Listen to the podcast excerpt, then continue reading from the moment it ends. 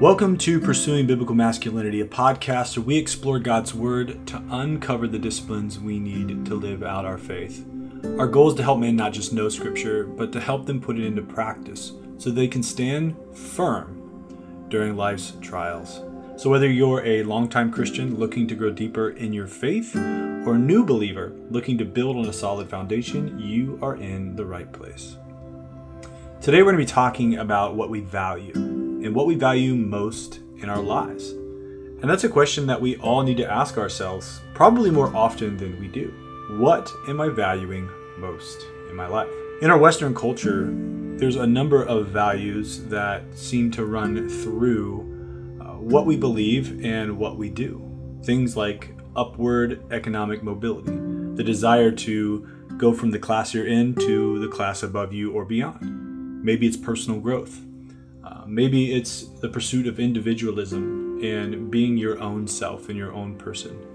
Maybe it's political or cultural aspirations that bring about your worldview to more people. But if we really look at all of these different ideas and values, most of what we see in our culture today is driven by self. This is also seen in our theology many professing Christians speak the gospel with their mouths, or at least parts of it, but their actions show a very different story. Their desires are for the things of this world instead of the things of the world to come. And today, that's what we're going to be discussing. Where do we lay our treasures?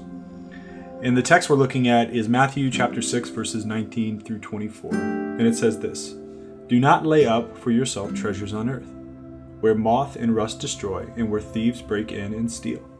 But lay up for yourself treasures in heaven, where neither moth nor rust destroys, and where thieves do not break in and steal. For where your treasure is, there your heart will be also. The eye is the lamp of the body. So if your eye is healthy, your whole body will be full of light. But if your eye is bad, your whole body will be full of darkness. If then the light in you is darkness, how great is the darkness? No one can serve two masters, for either he will hate the one and love the other, or he will be devoted to one and despise the other. You cannot serve God and money. A lot of times, this text is, is used primarily in the area of finances, but really, Jesus is looking bigger than just finances. He's looking at where our heart places its value, where our heart seeks to be filled.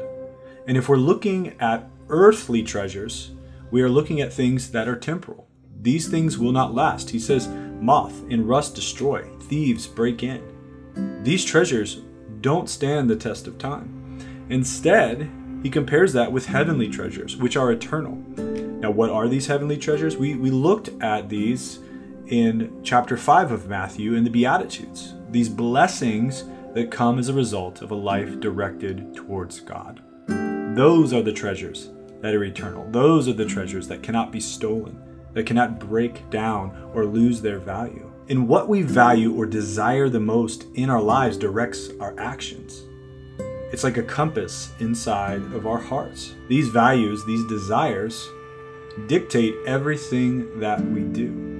And it really proves to ourselves, but also to those around us, what we actually value.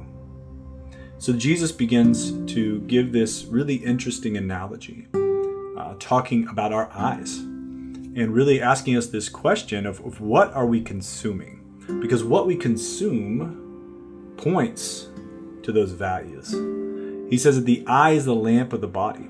So when your eye is healthy, your eye can see clearly, right? Because the light is being let in, and that light is what allows you to see clearly. But if your eye is bad, Maybe there's a cataract or something destructing the way that your eye is functioning.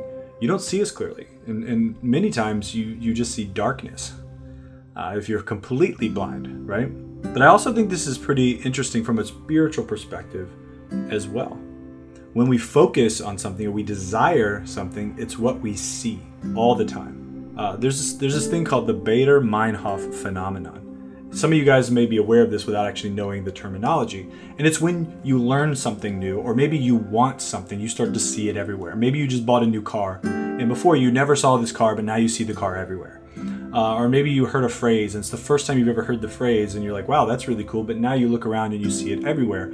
Our mind starts to pay attention to things that we either desire or want or have created some sort of um, value in our lives. And a lot of times this happens when we want something. We want something new, but we don't yet have it. We start to see it everywhere, and our heart starts to desire it. And again, this can be a positive thing or a negative thing. When we desire the Lord, we begin to see the Lord in everything. We begin to see Him in the clouds and in the trees, in nature, in our conversations, in our relationships, in His Word. The Lord just is more visible in everything around us. It's not that things have changed, it's that our compass, our eyes are fixed on healthy things but it can also be negative. When we fixate on the things of the world, we begin to see those and they begin to consume our mind and consume our heart and really block out the blessings of who God is around us.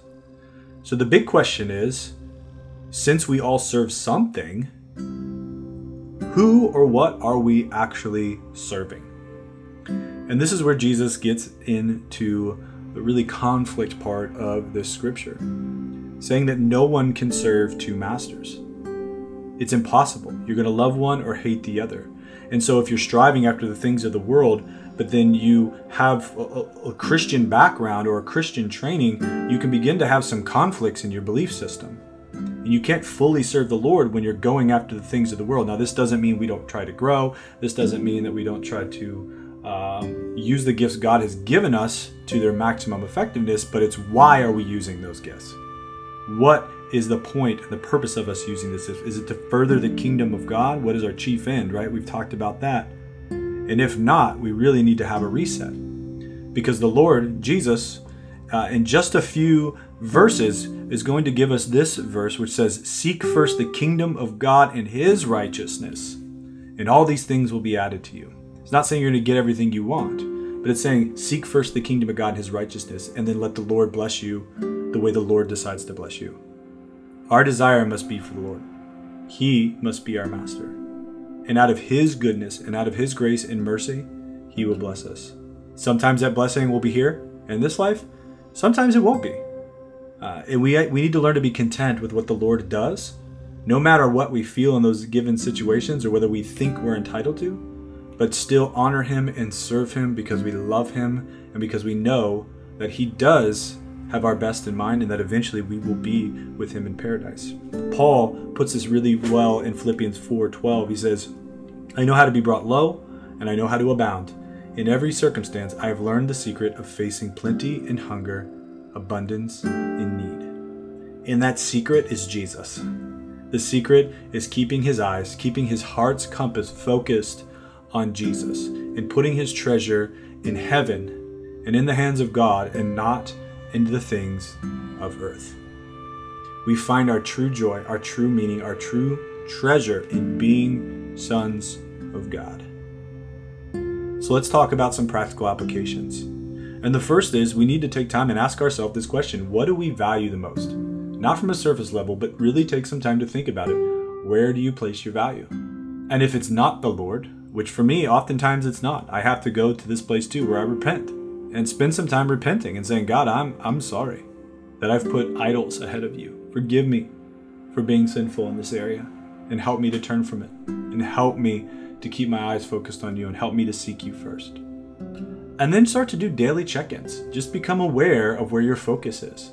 Because if we don't think about these things and we don't check in with ourselves, we end up getting in ruts and we end up doing things just because that's the way we do them. Jesus is calling us to a radical life of transformation where we die to ourselves daily. And instead of seeking ourselves and individualism and all the things a culture wants for us to do, we seek first God's kingdom and His righteousness. One of the best ways to begin to change your behavior is to have mentorship, coaching, and accountability. If you're looking to grow from where you are into the man you know God has called you to be, and you're interested in learning more about coaching and mentorship, go to our website, reformedandredeemed.org, and fill out the form for a free discovery session. I'd love to sit down and talk with you about how coaching and mentoring can benefit your spiritual walk.